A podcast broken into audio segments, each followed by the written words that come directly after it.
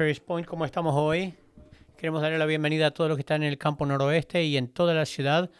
Queremos entrar de lleno. Si tienen una Biblia, vamos a ir a Génesis capítulo 1.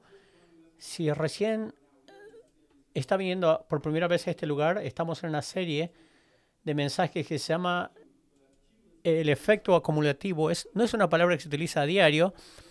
La primera vez que lo escuché fue en la escuela secundaria y tenía mucho que ver con mis calificaciones.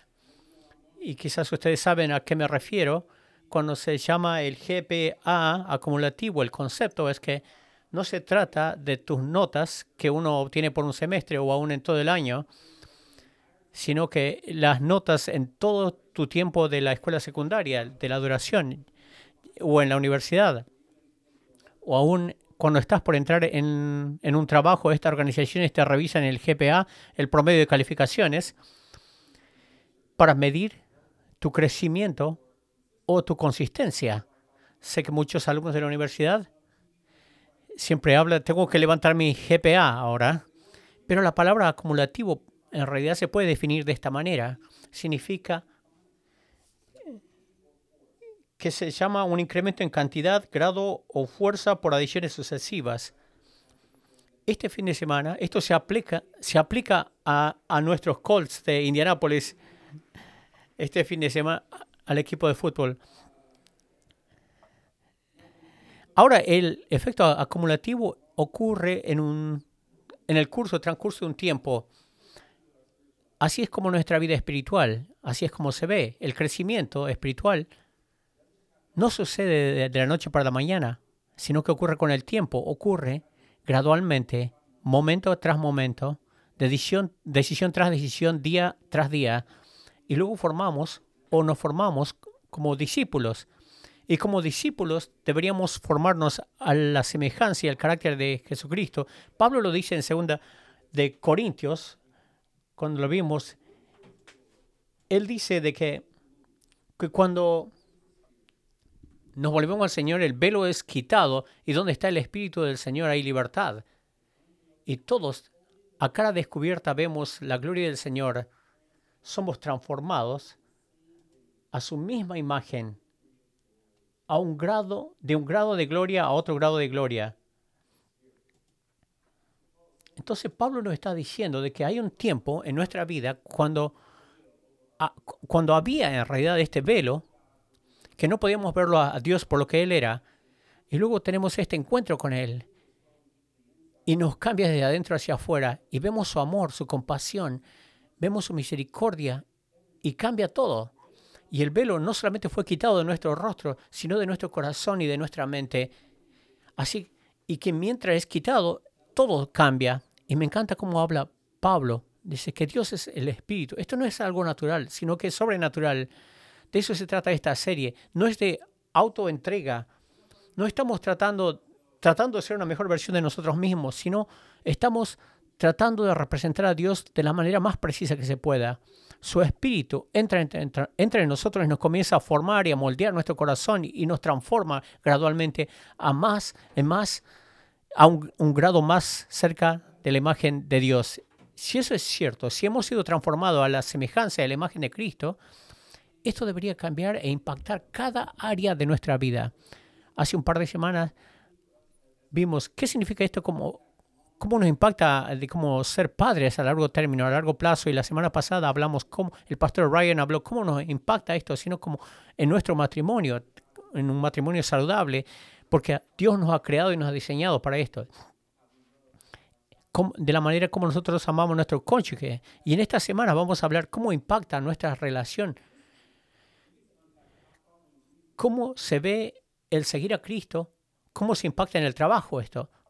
Y no estoy hablando solamente del trabajo, sino del trabajo intencional, con propósitos. En todos los campos, ¿quién se acuerda su primer trabajo? Levante las manos. Bueno, no lo voy a avergonzar. ¿Cuándo es el primer trabajo que tuvieron? Pero yo le voy a decir primero. Yo trabajé por primera vez en el Arco Dorado. McDonald's. Sí, algunos me están dando aplausos ahí. Y algunos me miran con crítica, con juicio. Pero esto era un McDonald's único porque estaba en el Museo de los Niños. Y yo estaba en la escuela secundaria, estaba en el octavo grado. En este momento estaban contratando a, chicos, para servir a chicos, pero no fue mi trabajo favorito.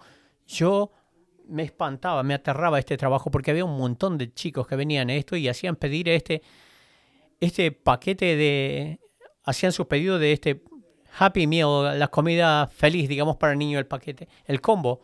Había autobuses llenos de niños que venían. No sé quién metía la pata en esto. Todo el mundo quería pedir esta, estas comidas felices. 30, 40 niños. Y todos querían este, esta comida, como ustedes se, imaginarán. Esto me impactaba, impactó la manera que yo veía a mi trabajo. Quizás ustedes se pueden identificar con esto. Tuvieron una serie de trabajos en sus vidas y quizás está en ese periodo ahora, honestamente. Yo no veo mi, mi trabajo como algo con propósito. Quizás nuestra vida, en nuestra vida nosotros deseamos algo que nos traiga satisfacción en el trabajo, anhelamos satisfacción, un propósito, pero no queremos hacer esto a costa de perder la cabeza en esto. Eso. Queremos disfrutar la vida. En realidad vimos estos dos elementos. Si ustedes se acuerdan, hace un par de semanas, cuando eh, hicimos esta encuesta en Pascua, y para ver cómo podemos servirlo mejor, una de las preguntas era, uno, ¿qué, ¿cuál es una de las cosas que te preocupa en la vida? Y marcar algunos un libro. Una de las respuestas principales que yo vi es entender el propósito. Y esto no vino de adolescente, que probablemente ustedes pensarán, bueno, son gente, sino era gente que tenía 20, 30, 40, 50, 60. Todavía no entendían el propósito. Y teníamos una segunda pregunta. Díganos, ¿cuál es la cosa más difícil en tu vida en este momento? Y había muchas respuestas que, y las principales eran matrimonios, eh, crianza, la salud. Pero lo que también surgió en esto que me sorprendió a mí es el estrés en el trabajo y la vida de trabajo, los límites del trabajo y el hogar. Y quizás un, un montón de gente aquí lo ven esto como el propósito de la vida. Yo quiero impactar cada área de mi vida, inclusive en el área de trabajo, pero me cuesta, es desafiante para mí. A menudo me hacen esta pregunta, me dicen, Kyle, ¿cómo vivo mi fe? en mi lugar de trabajo. ¿Alguna vez, alguna vez luchó con esta clase de preguntas? ¿Qué es lo que haces? ¿Qué, tiene que hacer uno para vivir la vida de, eh, fe y mostrar esto en el trabajo? Quizás entro en el parque de estacionamiento con el volumen a toda, con la música a todo volumen para mostrar que soy cristiano. O hago, respondo como lo responde la gente de Chick-fil-A con mi placer, es un placer. A todos los que me digan gracias, no, no lo hagan o pongo en la pantalla, eh, en la pantalla del, de la computadora un versículo de la Biblia para que todo el mundo lo vea en mis trabajos. Y quizás dice, hey, yo vi tu pantalla en, el trabajo, sé, que eres cristiano, ¿me puedes contar, me puedes hablar más del Evangelio? No, no es así, no es así. Y entiendo que muchos de nosotros tenemos este deseo, este, este anhelo de querer vivir eh, nuestra fe. Yo no, no estoy diciendo que esto está mal, que es incorrecto. Porque antes de poder comenzar a vivir nuestra fe en el lugar de trabajo, creo que es algo que Dios quiere para nosotros, que sea más sustancial, más profundo. Quiere que nosotros reenmarquemos esta, este pensamiento. Quiere darnos una teología saludable en el trabajo. Y esto significa que Él quiere que tengamos un entendimiento bíblico de lo que es el trabajo y quiere que, quiere que entendamos su corazón en cuanto a nuestro trabajo. Entonces lo que vamos a ver en el capítulo 1 de Génesis, capítulo 1, y yo no tengo la habilidad de impactar, de cubrir toda la, historia de la creación, pero quiero resaltar esto que, y mostrar que Dios es un artista. Dios era el creador y Él habla a la creación y le trae vida y sopla aliento de vida.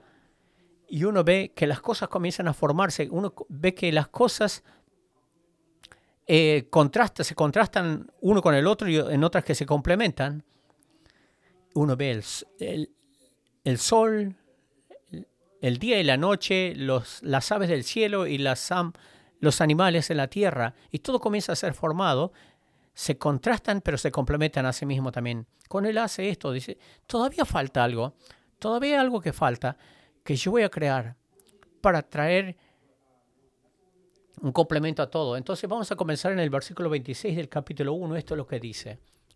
Entonces dijo Dios, hagamos al hombre a nuestra, a nuestra imagen, conforme a nuestra semejanza, y señoree en los peces del mar, y en las aves de los cielos, y en las bestias, y en toda la tierra, y en todo animal que se arrastra sobre la tierra. Así que, y creó Dios al hombre a su imagen, a imagen de Dios lo creó, varón y hembra los creó, los creó.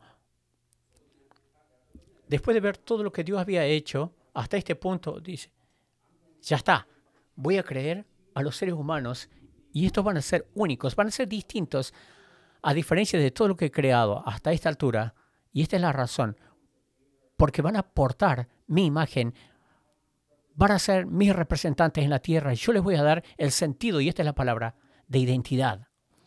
Yo les voy a dar el sentido de identidad. ¿Qué significa eso? Significa eso que, que no estás acá por accidente, no estás acá por ciertos estándares, no estás aquí para existir, sino que estás portando la mismísima imagen de Dios y la hermosura. Y estás diseñado de manera única y te pusieron en esta tierra porque Dios dice, no has, no has, no has heredado esa dignidad, ese valor fuera de mí. Yo te he dado mi identidad. Mi identidad viene de Dios. Si eso es cierto, eso significa que si tu identidad está arraigado fuera de lo que cualquier otra cosa que no sea Dios, tus logros, tus papeles, tus estados civiles, tu sexualidad, estás desalineado de esta relación divina. Dios dice, yo quiero darte mucho más. Tú tienes un Padre Celestial que dice que ante, ante cualquier otra cosa, antes que los nombres que te ponga la sociedad o que tú te pongas a ti mismo, déjame decirte lo que tú eres. Tú eres mi hijo, mi hija. La identidad de Dios está estampada en ti no solamente les dio a Adán y Eva una identidad, sino que les dio este mandamiento. Les dice, miren lo que dice en el 28, en el versículo 28. Y los bendijo Dios luego y les dijo, fructificad y multiplicaos. Uno de mis mandamientos más favoritos. esposos, digan amén. En todos los campuses. Mi esposa está cogiéndose la vergüenza en este momento, pero me encanta. Llenad la tierra, dice, y sojuzgadla, y señoread sobre los peces del mar, en las aves de los cielos y en todas las bestias que se mueven sobre la tierra. No solamente Dios les dio una identidad, sino que les dio un sentido de propósito. Dice, no solamente les voy a decir lo que ustedes son, sino que por qué están aquí. Llenen la tierra, sojuzguenla, reinen, porque en el idioma original significa tengan dominio, tengan dominio. Es como que un, lenguaje de reinos, que, de reyes que utilizaban la tierra, que tenían un, territorio sobre la tierra. Él nos da este dominio sobre toda la tierra. Me encanta cómo lo, lo, dice un estudioso en hebreo. Para estar asociado con Dios, con Dios. Eso es lo que fuimos llamados a hacer. Y tenemos un sentido más profundo, esto en Génesis capítulo 2. En el capítulo 1 es como que un, vistazo de la creación en el versículo 2, podemos centrarnos más en los detalles específicos. En el capítulo 2, en el versículo 4, así es como lo, dice, lo describe el autor. estos son los orígenes de los cielos y de la tierra cuando fueron creados, el día que Jehová, Dios hizo la tierra y los cielos y toda planta del campo antes de que fuesen a tierra. Y, luego, y no había gente para cultivar la tierra Entonces Dios formó al hombre de la tierra, sopló aliento y sopló en su nariz aliento de vida y fue el hombre un ser viviente. Y Jehová Dios plantó un huerto en el Edén al oriente y puso allí al hombre que había formado. Luego en el versículo 15 dice que tomó pues Jehová al hombre y lo puso en el huerto de Edén para que lo labrara y lo guardase. Acá habla de reinar, de tener dominio, de cuidar. Dios creó esto. En el versículo 4 dice que no había nadie que lo cuidara. Estaba vacío. Algo estaba faltante ahí.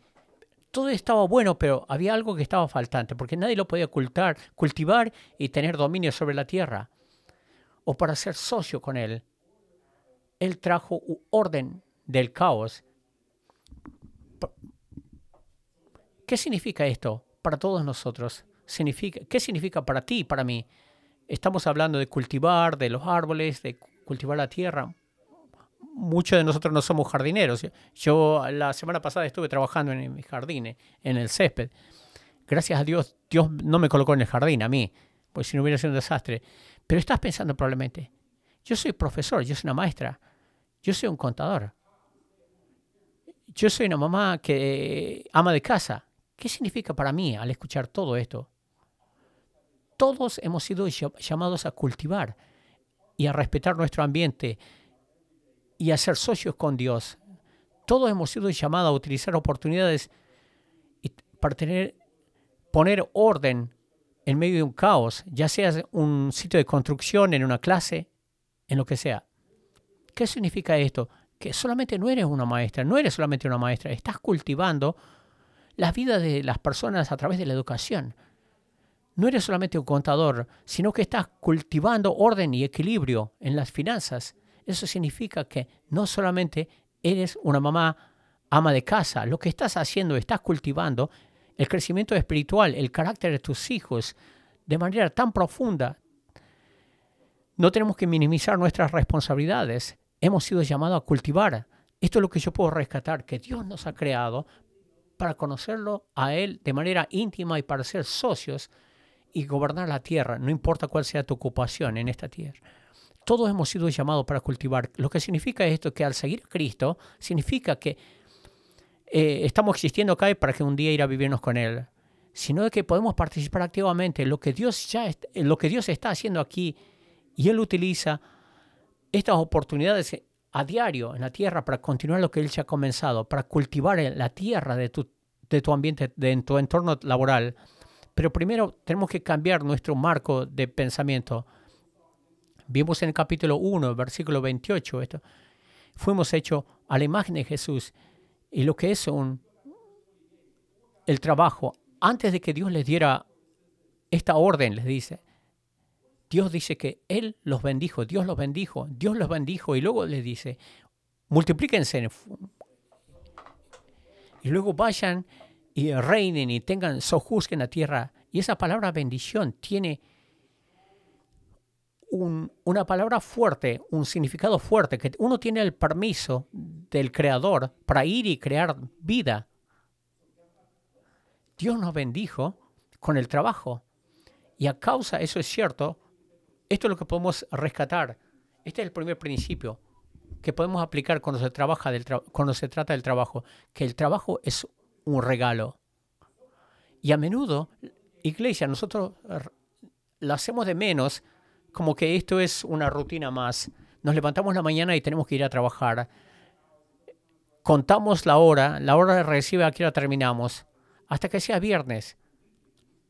Y luego pensamos que el trabajo es simplemente una rutina y Dios no diseñó que el trabajo fuera así. Sí, consiste de levantarse en la mañana y todas esas cosas y es difícil y es exhausto. Y hay gente en, en el trabajo que son extremadamente difíciles con los cuales llevarnos. Díganme un amén si ustedes tienen experiencia. Y uno dijo en voz alta. Y al, fin, al final del día, el trabajo no es una rutina, sino que es un regalo.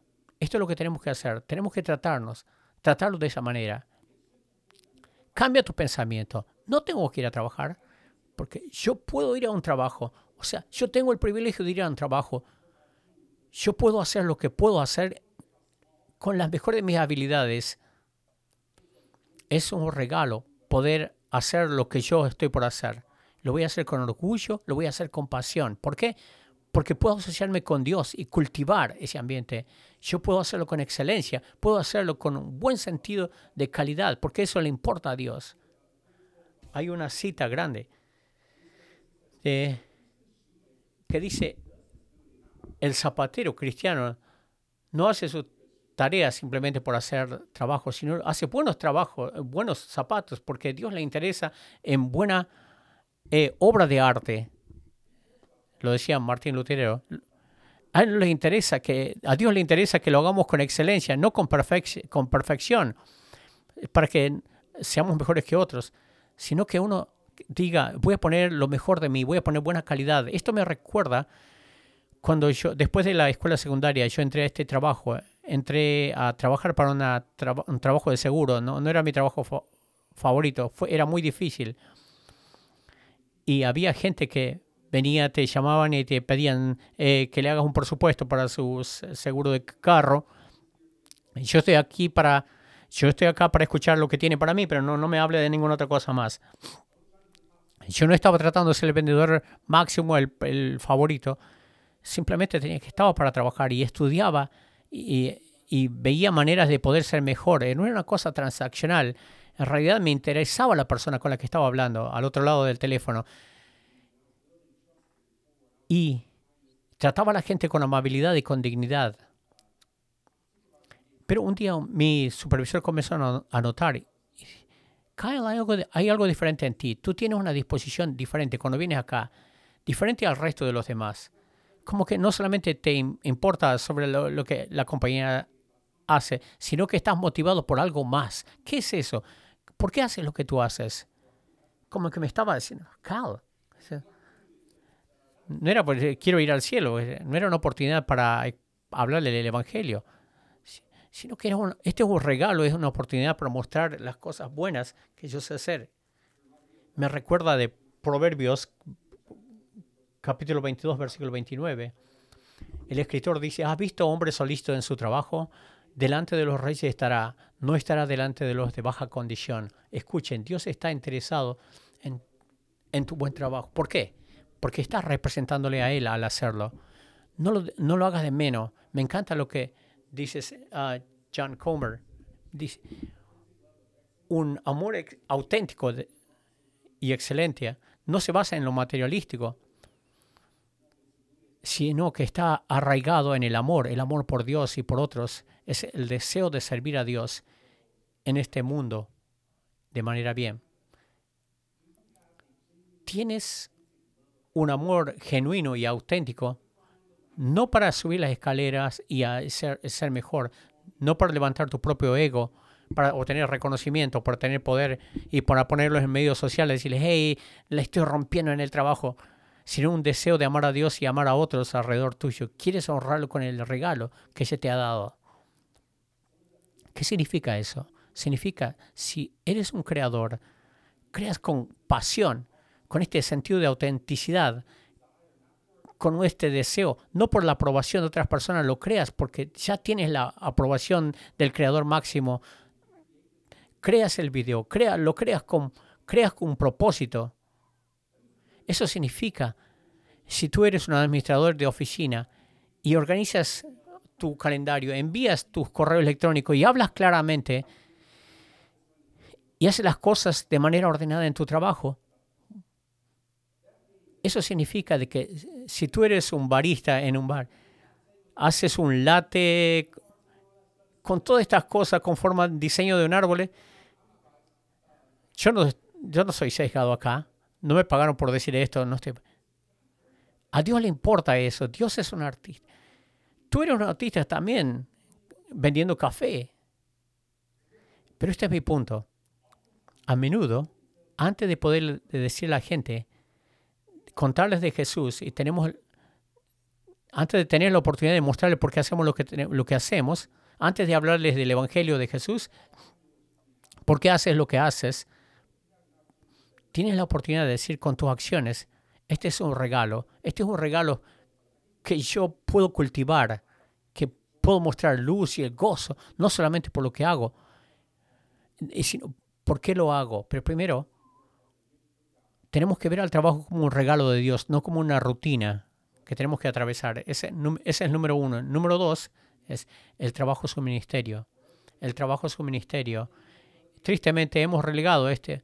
Esto sucede dentro de las paredes de la iglesia. Ese es para los pastores, para la gente que está en el ministerio de tiempo completo. Yo desprecio fehacientemente esa, ese término, esa expresión. ¿Qué significa eso? Para la gente que trabaja con vocación como pastor o quizás para otra organización. a veces soy sarcástico cuando me hace esa pregunta. ¿En cuánto ¿Hace cuánto tiempo está en el tiempo, ministerio de tiempo completo?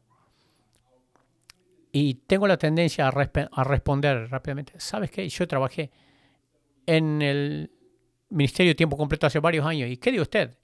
Yo por ese tiempo. ¿Cuánto tiempo has estado en el ministerio de tiempo completo? Todo el mundo, si usted es seguidor de Cristo, usted está en un ministerio de tiempo completo. ¿Saben lo que significa ministerio? Traducido significa servicio, significa servir a la gente, pero nosotros hemos creado este, esta palabra secular o divina, como que esto estrictamente sucede en la iglesia, en las actividades de la iglesia. Nunca lo vemos así en las escrituras. Lo que vemos en la escritura es gente que lo utiliza eh, en la vida diaria, en la vida común a diario, de una manera de servir a la gente. Ejemplo, Jesús. Una evidencia es Jesús, él era un carpintero hace mucho tiempo antes.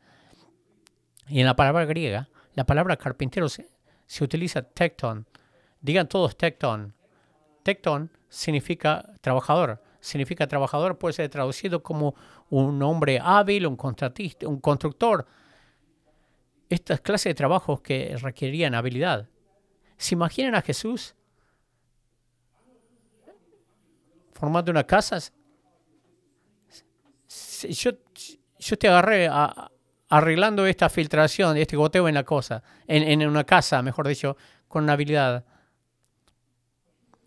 Pero no tenía un trabajo secular, entre comillas. Este era el ministerio. Ah, era así de espiritual como ir a sanar a gentes y predicar la palabra de Dios. No significaba que era más importante. Así era de igual en lo espiritual. Después que volvía Jesús de, un día de trabajo, arduo de trabajo, él estaba cansado, no lo veía como algo menos significante. Y lo vemos con muchas personas a través de la Biblia. Daniel. Daniel trabajó en la política. El apóstol Pablo era un, uno que fabricaba tiendas para la gente. Lucas, él era un médico y se lo puede ver en todas las escrituras lo detallado que él era lo específico que él escribe, de la manera específica. Vemos a esta persona, Lidia, en Hechos, es la, la persona, primera persona europea que empieza a seguir a Cristo. Lidia era una vendedora de, de ropa. Ella tenía dinero, dinero era, tenía riquezas, utilizaba los recursos para financiar algunas de las oportunidades que tenía Pablo para que vaya a predicar el Evangelio. Lo vemos esto en la gente todos los días, una manera de servir a la gente. Usted ha sido llamado para hacer lo mismo. No piense por un segundo por lo que está haciendo en este momento, no dentro de un edificio, en una iglesia, que no es espiritual. Esta es otra manera que quiero ponerlo. Trabajar fuera de las paredes de la iglesia no significa de que vas a trabajar, que vas, estás trabajando fuera del reino de Dios. Porque no trabajas dentro de las paredes de la iglesia no significa que no estás trabajando dentro del reino de Dios. Lo que, tú lo que tú haces no es menos espiritual de lo que yo hago. Te lo digo eso con un caviar, porque sé que hay, hay algunas industrias que no honran a Dios. Y quizás estás en una industria así has estado, estado pensando en esto. Quizás Dios te está llamando de esa industria o para trabajar dentro de esa industria, no te puedo contestar esa pregunta, pero en su mayoría lo que tú haces, mientras que no sea ilegal, inmoral o inhumano, ha sido llamado para trabajar dentro del reino. Tú llevas al ministerio a donde quiera que tú vayas. Nosotros nos reunimos acá y luego nos esparcimos, nos reunimos, nos animamos, nos alentamos, adoramos a Dios, nos codeamos los unos con los otros y luego llevamos el ministerio a donde vamos. Si eres seguidor de Cristo, ¿sabes qué? Estás en el ministerio de tiempo completo. Ahora en este momento te hago la señal de la cruz. Estás en la comisión. Significa que tu trabajo no es simplemente un trabajo. Significa que es un llamamiento, es un llamamiento a ministrar a la gente, a ayudarles, a liderarlos, a servirlos en la, en la calidad en la que estés.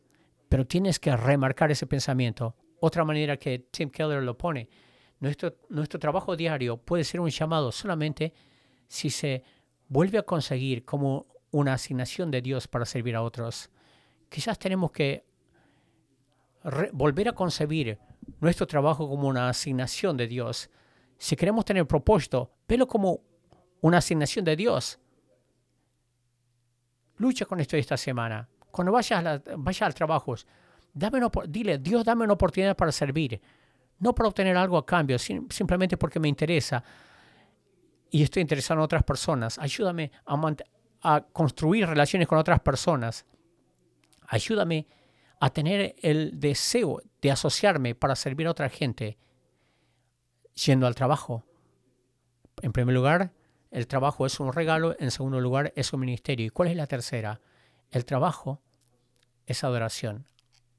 El trabajo es adoración. Trabajamos como un acto de adoración, no al revés. No adoramos nuestro trabajo. Eso es idolatría. Eso, eso hace que agarremos las cosas buenas y lo volvamos lo máximo, la cosa más importante en nuestras vidas. Cuando tomamos esa postura, hace que nosotros tomemos las cosas bajo en nuestras propias manos, trabajamos largas horas y hacemos de menos a otros. Lo que estamos deseando es tratando de satisfacer nuestra propia agenda. No, no adoramos nuestro trabajo, trabajamos como un acto de adoración me encanta la manera como el pastor del centro lo, decía.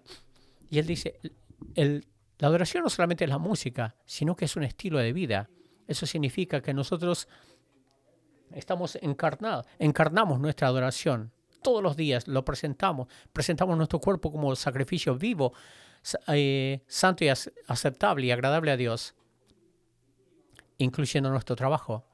Yo no sé, escucharon de este del compositor famoso Johann Sebastian Bach. Es un compositor muy famoso, bien conocido. Él era un seguidor de Cristo y yo estaba leyendo sobre él y lo que él, después de que le escribe una, una pieza de música, firmaba de esta manera, firmaba con sus propias iniciales como JSB, JSB de Bach y las segundas iniciales eran SDE, que significa SDG significa Soli Deo Gloria. En latín significa solamente la gloria a Dios. la gloria solamente es a Dios. No estoy haciendo esto para ser famoso, no, no hago esto para llamar la atención a mí mismo, sino solamente Soli Deo Gloria, solamente la gloria sea a Dios. Todos tenemos la oportunidad de tomar esta premisa. Cuando se trata de nuestro trabajo, no solamente ir para edificarme a mí mismo, para volverlo en algo mío, sino es un acto de adoración a Dios. Y el, apóstol Pablo nos anima a hacer esto en Colosenses capítulo 3, dice, y todo lo que hagáis, hacerlo de corazón como para el Señor y no como para los hombres. Sea lo que sea que estés haciendo, no estás trabajando para la gente, estás trabajando para el Señor, no estás trabajando para tu compañía, para tu jefe, para tu patrón, estás trabajando para Dios.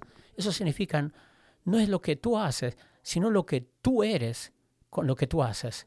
¿Qué significa para nosotros como seguidores de Cristo? Significa cuando vamos al trabajo, vamos a horario, significa que estamos operando dentro de un sentido de integridad, significa que tratamos a la gente con dignidad y respeto. Porque, como leímos en capítulo 1 de Génesis, cada uno de nosotros fuimos hechos a la imagen de Dios, cada uno de nosotros somos personas que Dios creó. Si esa es la verdad, yo quiero tratarlos con dignidad y respeto y con valor.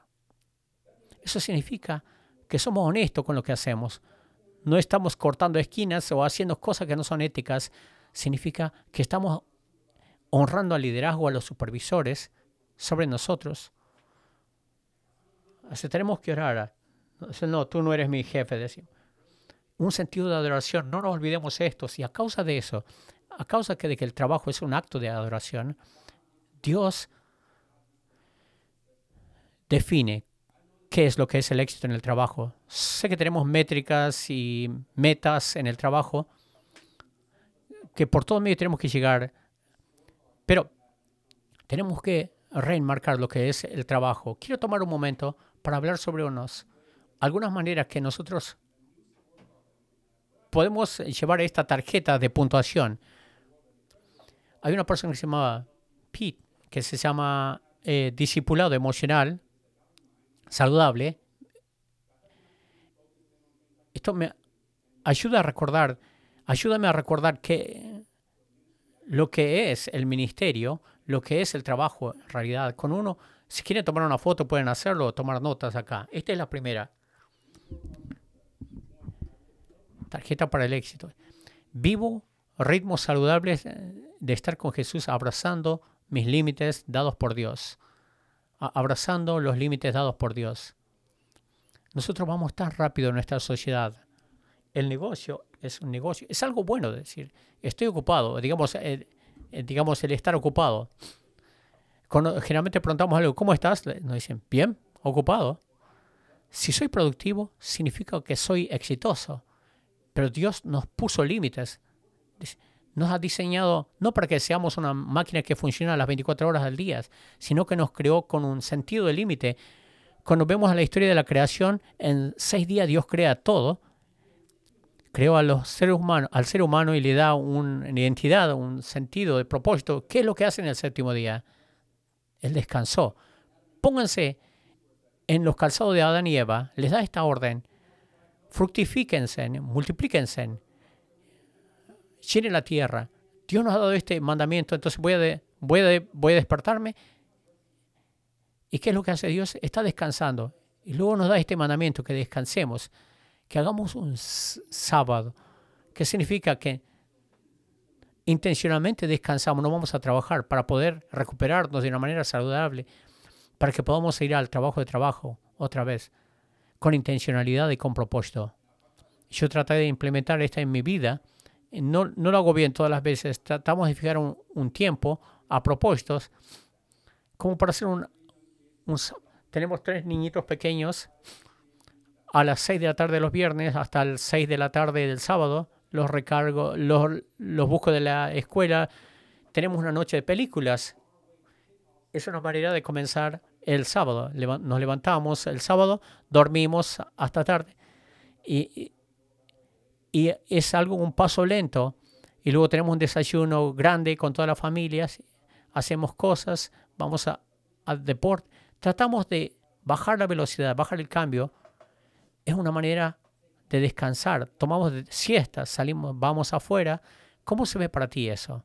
¿Cómo puedes comenzar a implementar un sábado o un periodo de descanso?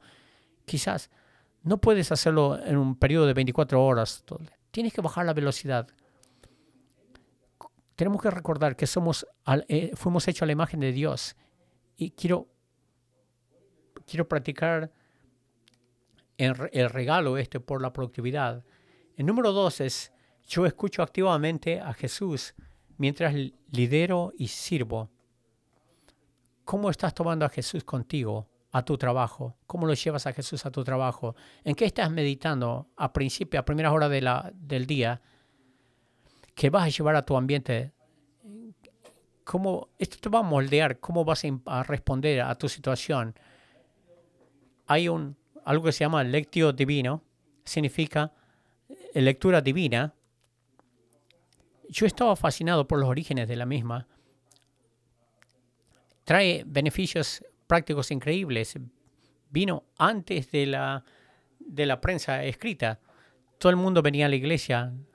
Como no tenían acceso a la Biblia, el, sacerdote era el único que podía leer la palabra de Dios y lo leía de manera audible a toda la congregación, leía un pasaje de la Escritura y la gente en la, en la audiencia escuchaban el pasaje y trataban de identificar palabras claves o frases que, en las que ellos podrían meditar durante la semana mientras cuando salían de las iglesias. Entonces imagínense, ustedes están aquí, están escuchando a un pastor que, que te lee un pasaje de la escritura y escuches, escuchas una palabra clave y te vas con esa palabra clave, te vas rumiando durante el día. Ayúdame a implementar esto en mi vida diaria, dices. Si eres un profesor, dices, yo lo voy a llevar esto a las clases, esta frase o palabra.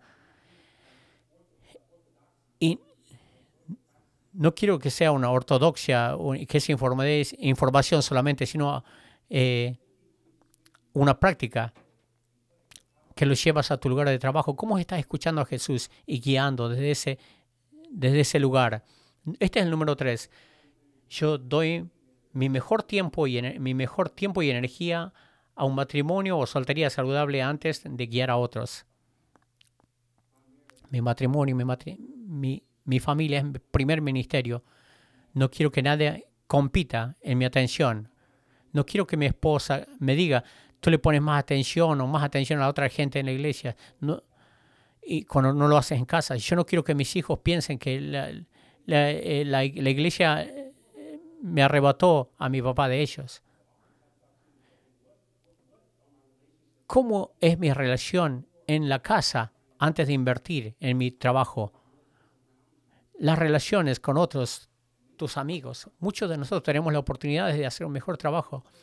Esto no es para criticar o para hacer de menos, pero hay muchos de nosotros que estamos haciendo un negocio, son increíbles en tu trabajo, pero ¿por qué no puedes decir que tu casa es tu primer ministerio, tu matrimonio, tus hijos? antes que nada, ellos reciben la prioridad en el calendario. Y este es el número cuatro. Yo invierto en algunos eh, discipulados intencional, en algunas relaciones, de manera intencional, discipulándolos. Hay gente que está en tu vida que uno puede ser muy intencional en ser reproductivo con ellos. Espiritualmente y quizás en otras áreas también que tú puedes decir, yo voy a volcar en estas vidas. ¿En qué te estás volcando tú? Más allá del trabajo. Y esta es la última. Número cinco, lidero y sirvo desde lo que yo soy, no fingiendo lo que ser alguien que no soy. De lo que yo soy, no de lo que yo fingo ser. Este sentido, vuelve otra vez al sentido de identidad como iglesia. Dios, dice, Dios nos dice lo que somos de una manera auténtica. No es ponernos al frente guiar, yo le voy a dar órdenes como liderazgo, le voy a enseñar su misión. No. La gente tiene tendencia a gravitar más a lo que uno es como de manera genuina, no de lo que uno finge ser.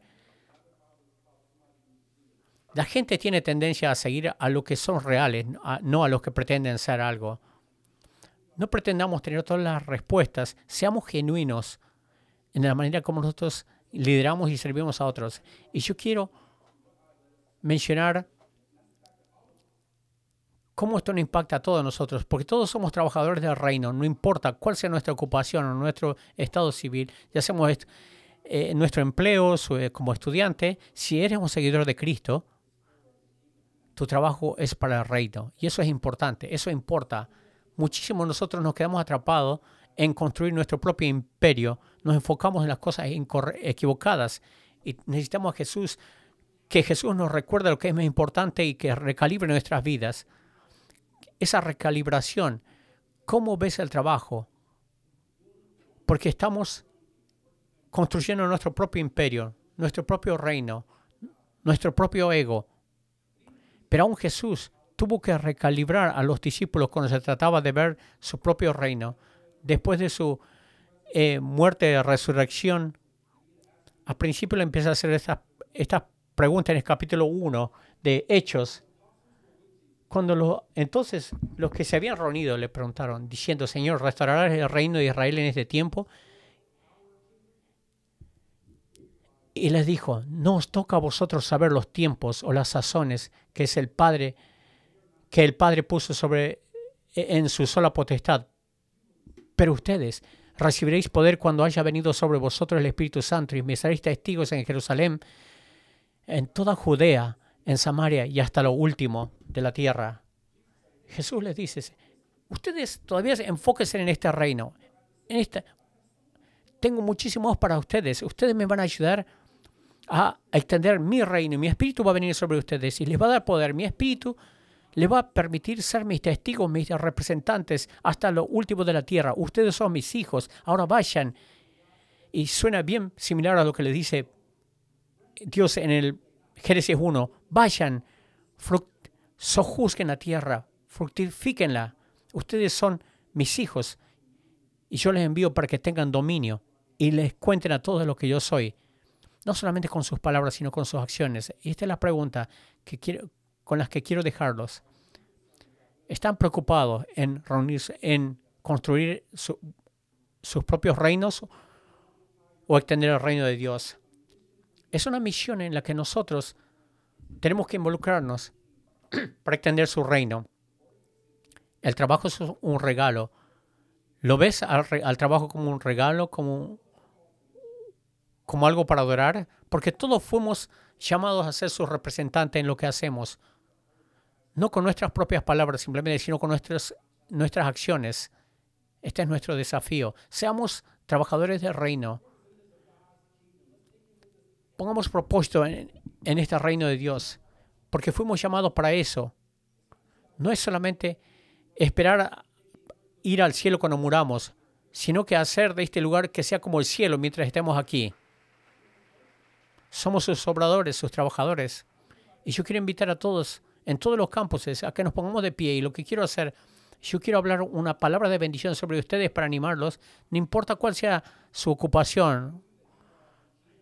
Quiero recordarles que ustedes son trabajadores del reino, que han sido llamados para construir el reino de Dios si estás trabajando en la, en parte de administración, agricultura o deporte, eres un trabajador del reino, construye el reino de Dios. Si eres un dueño de una empresa, eres un constructor, ah, trabajador del reino. Si eres un constructor, eh, trabajas eh, de custodia, construye el reino de Dios. Si trabajas en educación, en entretenimiento o en la ingeniería, construye el reino de Dios.